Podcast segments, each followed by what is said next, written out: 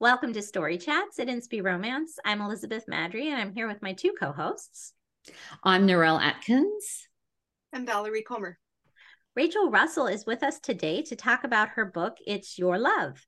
Award winning author Rachel D. Russell writes contemporary inspirational romance focused on forgiveness, redemption, and grace. She's a country girl living in the suburbs whose resume includes presenting live animal reptile programs, being a park ranger, a reserve police officer, and a stint in federal prison where she worked, not lived just to be clear. she, she, makes wild attempts to balance writing under publisher deadlines with her full time career with the federal government. When Rachel's not cantering her horse down the Oregon beaches, that sounds idyllic. She's probably mm. interrogating her husband on his own military and law enforcement experience to craft believable heroes in uniform. The rest of her time is spent enjoying her active family, including two college age sons and three keyboard hogging cats. Thank you for being here, Rachel. Thank you for having me. So, we're going to start like we usually do by putting you right on the spot and saying, Tell us a little bit about your book. All right. Well, the book is titled It's Your Love. And it is the story about Grayson Fox, who is a, an Oregon cowboy from the town of Deep Haven, which readers may know. Deep Haven is one of Susan May Warren's fictional towns. And um, I've been blessed to now write three full length novels set in Deep Haven. And um, Grayson Fox returns to his hometown of Deep Haven and he is going to run the youth horse camp for summer. And it turns out he's going to have to run it with Beth Strauss, who is, um, they have a history. and you know for beth she's been uh, living small with her life she made a promise to her dad when she was a kid and in the fulfillment of that promise she's she's basically denied everything that maybe god's been calling her to do because she has a very narrow definition of what i mean you know keeping this this childhood promise looks like. And uh, so the story follows them as they kind of overcome their own history because they do have a history. And he's probably the last person she would want to be running this camp with but um, makes the best stories. Yeah. So so it's their story of um you know they've each had very hard things happen in their past and you know how how do we um move forward in life with those hard things that happen? Where is god when those hard things happen and um, what do we you know what does our life look like um, sometimes god has something better for us than we even imagined for ourselves that's true mm. so um one of the things that I found really fun about this this book, and you mentioned it as well, is that it is written in Susan May Warren's Deep Haven story world. Um, and I think because it is kind of unique, I think it would be cool if you would tell us a little about doing that. Um, do you feel that there were elements that were made harder than that or easier because of that? And do you feel like readers will have a better experience with your books if they've also read susan's? Or um, does it not really matter that sort of thing. Sure, all the above. yeah. So, um, you know, the experience itself. Um, the first two books written in Deep Haven were, you know, it's basically mentored by Susie through the process. So, very unique, special process that is the um, template for her publishing company, and um, then it's like this is kind of once you once you've gone through that mentorship this is where you you go forth and you write okay. um, more and you know you've you've left the nest so to speak okay. so um i'm envisioning a mother bird just giving a big boot big to that push. baby yeah yeah definitely you know like go go fly go go do your thing and so you know there there's there's kind of this juxtaposition because obviously i am not susan may warren and cannot write exactly as susan may warren writes you know nor would god really want me to we each have exactly. our own unique voice exactly. Um, mm. So, you know, there's this element sometimes readers get a little, you know, confused. Whose story is this? And, you know, this, this is entirely, you know, I wrote, I wrote this novel, but it is written in her world. So I was able to draw her characters and um, use this backdrop. You know, the camp is a spin-off of Noah Standing Bear's camp that was um, one of her earlier books in the um, Deep Haven series. Okay. And so so readers um readers will recognize if they've read all the books, they will recognize characters in there. And um it might be a more fun read for them sure. to see where what are those characters up to now. But you know, Susie also taught us you don't bring a character on the page and not say who they are. so right. somebody can also yeah. read this and understand who these characters are and um, you know, kind of the the background there. It is, you know, super unique because in addition to writing in Susie's world, you know, I work with two other authors who are writing their own novels in this family series. So connecting, you know, we were literally texting and calling and video chatting with each other as we wrote these books like hey you know what's the layout of the bakery yeah and yeah. What you know what is your character doing what you know because they're siblings and so um, there's there's a lot of challenges in writing the book because you have reader expectations mm-hmm. you know um, i have I have expectations of myself of what I want to produce that is in Susie's world and that you know here I've had this amazing gift of being mentored by her and you know she she did the the edits which meant she she went through it and basically said you need to rewrite a lot of no, she, she's an amazing editor. She has that gift of seeing through my mess and being like okay uh let's let's kind of straighten these things out and then handing it back to me and i you know at first your head explodes and then you're just like okay i can and she's she's a great cheerleader. So she's like i know you can do this. I know you can do this. And so um that's been amazing. But having um you know having peers in that world is is a great support it also has the challenges because mm-hmm. we're working concurrently with each other while we're writing these books. We have our expectations. You know, I have my expectations of what I want to deliver to Susie and um, set in her world. And then um, I've probably left out somebody else's expectations in there anyway. But so it, it's a lot. It is it is a lot, but it's, it's also just tremendous because readers have been um, really welcoming and um, just really um, supportive of us in this this you know very unique venture. So um, I'm not sure if I answered all your questions there. I think, I think so. I think you hit yes. them. Yeah, no, that's great. That's a great little gist. snapshot. Yeah, that's very fun. Mm. All right, Valerie, I think you're next. We have a disappearing Cooney, but she's been around really quite a long time. She did. uh, she's more affectionate today than some days. I don't know what she wants from me, but I guess I'll probably find out. Anyways, so the heroine's name is Beth, and um, you touched on this in as you introduced the book. But she made a promise to her dad when she was just a little girl. The night her mom left, her mom didn't die. Her mom just abandoned the family and she told her dad that she would never leave him. The child told her father right. that. So now she's in her mid 20s. I don't remember exactly how Right around 28. Yeah. Okay. Latish 20s. Yeah. And she is living with her dad and she's doing all his cooking and all his cleaning and all his laundry and all his pretty much all his companionship as well. And um and he's letting her. So this is part of the story so we don't want to um, you know we don't want to jump to the end and say this is how it resolves.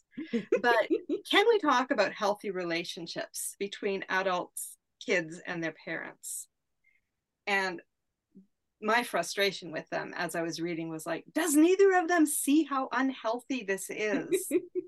Um, so can we talk about your thought processes of, of why you made her so extreme in that way I realize it serves the story, but well and and it seems extreme except it's really a slippery slope i find people fall into i talked with some real people who had really lived this type of experience maybe um you know where they started out just being leaned on and right. um the parental figure had um their own insecurities.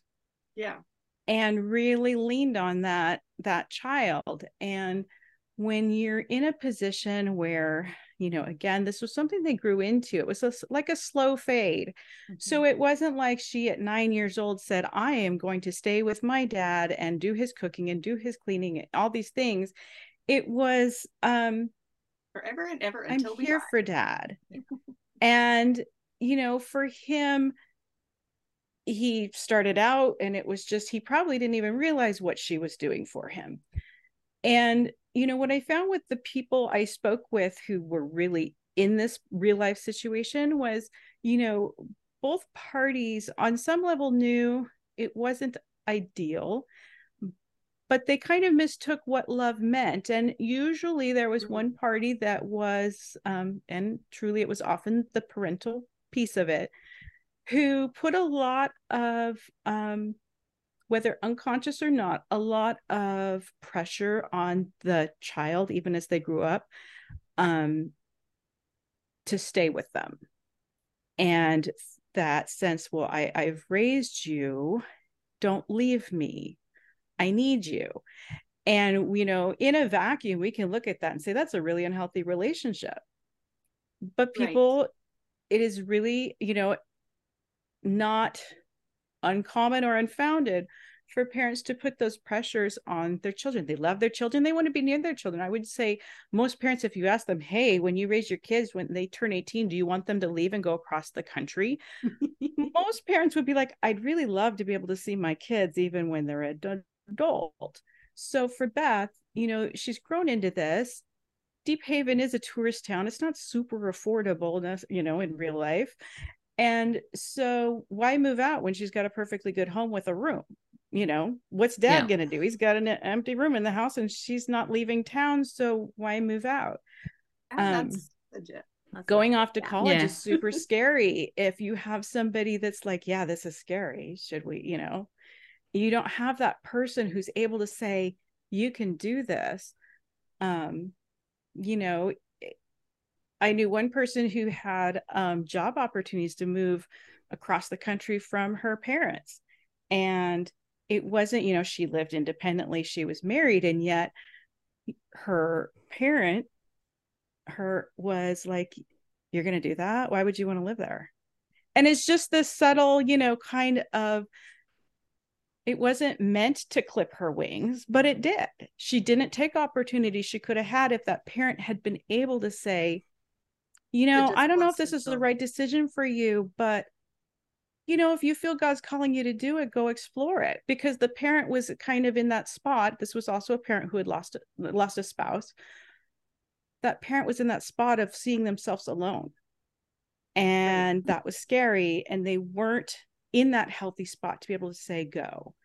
So yes, it worked for the story, but it was definitely not um wildly fabricated. Like I, I spoke right. with very real people who had walked through some pieces of that and had to wrestle with um, how do you break away and if you are in that position and you're the the child even if you're an adult uh, it's really hard um, you know you do become kind of codependent in that relationship and i think um, at some point either something big happens um, they get counseling if it's you know this really hard fast yeah. um, or they they continue to live um, in that unhealthy environment yeah, well, codependency breaks up marriages. I mean, I've know too many people that have said at the end of the day, the relationship didn't work because um, my spouse was just had way too much influence from one of their parents, and it was a choice between me and the parent, and the parent won. And it's really sad, but I mean, that is very much what happens in real life. And I think with the grief that happened with the mother abandoning um, the family, I think they both got stuck in that grief is what I sort of perceived yeah. when I was reading the story. Right. And to me, that was very relatable. Like I could see why this was happening and why it was so hard. And I think um, usually children can go away and leave the nest, but then as the parents get elderly, you end up back in that relationship. It's like this full circle thing that happens. So I'm in a situation with my elderly mum where she's very dependent on me. and it's not an unhealthy codependence it's a i really need help or i go right. into a nursing home situation yeah. so that's different but i really appreciated the way you explored that codependency relationship and i think that's also very relatable to readers they'll look at that and say oh wow and it wasn't that the dad was being really controlling because there are controlling parents that will right. no, are very selfish yeah yeah yeah and yeah, I really appreciated how it played out in the story. That was just my my thing as I'm reading, especially in the earlier chapters. I'm like, man, I hope she addresses this because this is. I just want to take these people and give them a good shake. But you know what? I wasn't apathetic to them. I cared. Yeah. I wanted them to see the light, you know, as as I see the light. Right. Right. Which of course is the right way. um so so it was it, it provoked a response and that's sometimes that's what we're really that's what story readers sometimes yeah. that's what we're really looking for as authors is to make our our readers actually care yeah um, yes. about what's happening and, and that's not completely unhealthy unless it is we're too dependent on readers input on that but exactly um, but yeah i mean i definitely had an opinion and i definitely cared and so so that's that's a win yeah. for you. Thank you. yes, I, am kind of coming around that sideways, but mm-hmm. but I did care. Excellent.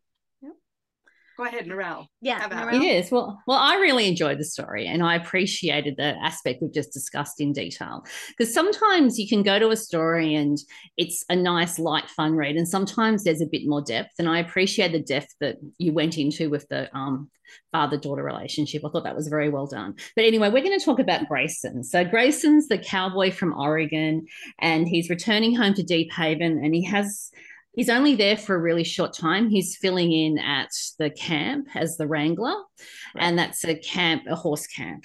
I just, I found all this completely fascinating. It's completely foreign to me, so I really enjoyed it. Um, so at the start of the story, where's Grayson sitting in his faith journey, and why is the camp important to him? Let's talk about that.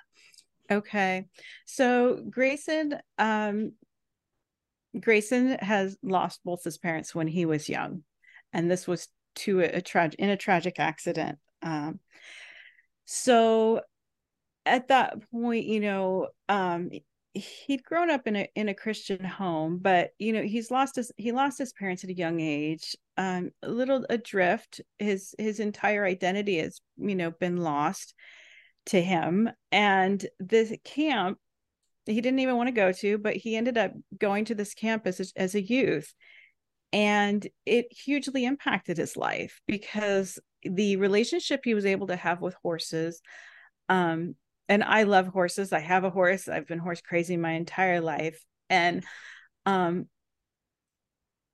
to me there's something very uniquely special about horses and they're often used in therapy programs. There there's just I mean, you have this large beast who is willing to be a partner with you and let alone let you climb on its back and direct its feet where to go. And so Grayson had this experience as a youth, um, meeting horses. And for him, it not only taught him about horses, which set the trajectory for his career, but it gave him that safe place where he could mm. um, grieve. And he didn't know exactly, you know, he wasn't able to process all of it, but it helped him process enough that he didn't go off the rails. You know, you know, he he was he had some sense of like where he needed to go. So he heads to Oregon as an adult, and he's you know still he you know he's not really close to God, but he's you know he's got the horses. So those are like that's his connection. And um while he's in oregon he's kind of just flitting around in relationships keeping everything very casual because he knows how much it hurts to lose somebody you love. He's just not willing to mm. go there. And um he ends up um there's another tragedy that takes place. He does end up getting back to back into church his faith is um tender though and it's not deeply rooted yet so when he comes back to deep hmm. haven he thinks it's a little deeper than it really is but it's kind of like that sense of i'll trust god this far because I'm not sure that he has the same plan I have, and I like my plan better because it's more comfortable. Yeah. Yeah. And his plan might That not hurt. human. his Yeah. plans might hurt because they've hurt in the past. So he's in this this um you know kind of gray area where he he goes to church now and he you know professes himself as a believer but he's not quite ready to surrender and trust that even in the darkest hours God is still with him. Yeah. And that was a big journey, wasn't it, in the story? Yeah. Yeah. Yep. Cool. Go, Valerie. I interrupted you. Yeah, you were no. about to say something. I- No? Okay. Are you writing more books set in Oregon? Because that seems to be where your both your body and your heart are. Yes. Or are you going to be writing strictly in uh, Deep Haven? Um, at this point in time, I I'm not writing anymore in Deep Haven. I'm um taking a little detour. I do have another book under contract that's not in Oregon.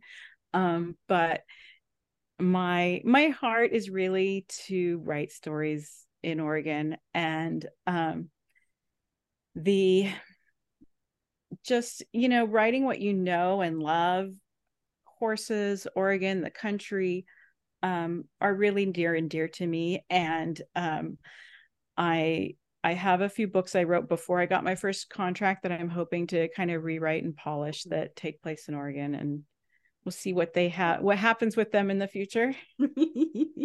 Excellent. Excellent. Very good. So um that kind of well, it sort of touched on what's next for you. Um but do you have any more to expand expand on that? Um, so yeah, I I'm under contract for a novel that will release in 2025. The um, I don't think I can say too much about the project yet, but I Yeah. can Yeah. say it takes place in a new story world okay. and um like it's never been seen before story world it'll be Okay. part of a of a of a series and um but it's uh you know again small town contemporary This romance time you get to help create it. Excellent. Yes, yes. There's some parameters that were given. And so it's a very interesting, um, very interesting endeavor. But I'm I'm finishing up plotting it and then um my manuscript's due in spring. So I'll be cranking out a manuscript over winter. Excellent. And is this with Susan May Warren again? it is Or- with Sunrise Publishing. With yeah. yeah, with Sunrise. Yeah. Excellent. Yeah. Okay, very cool. And uh let everyone know where they can find you. Have a- Sure. They can find me on Instagram at uh what is it? Rachel D. Russell Writes. Okay. and on Facebook at Rachel D. Russell Fiction. Okay. All right. Do you have anything that you wish we had hit that we didn't?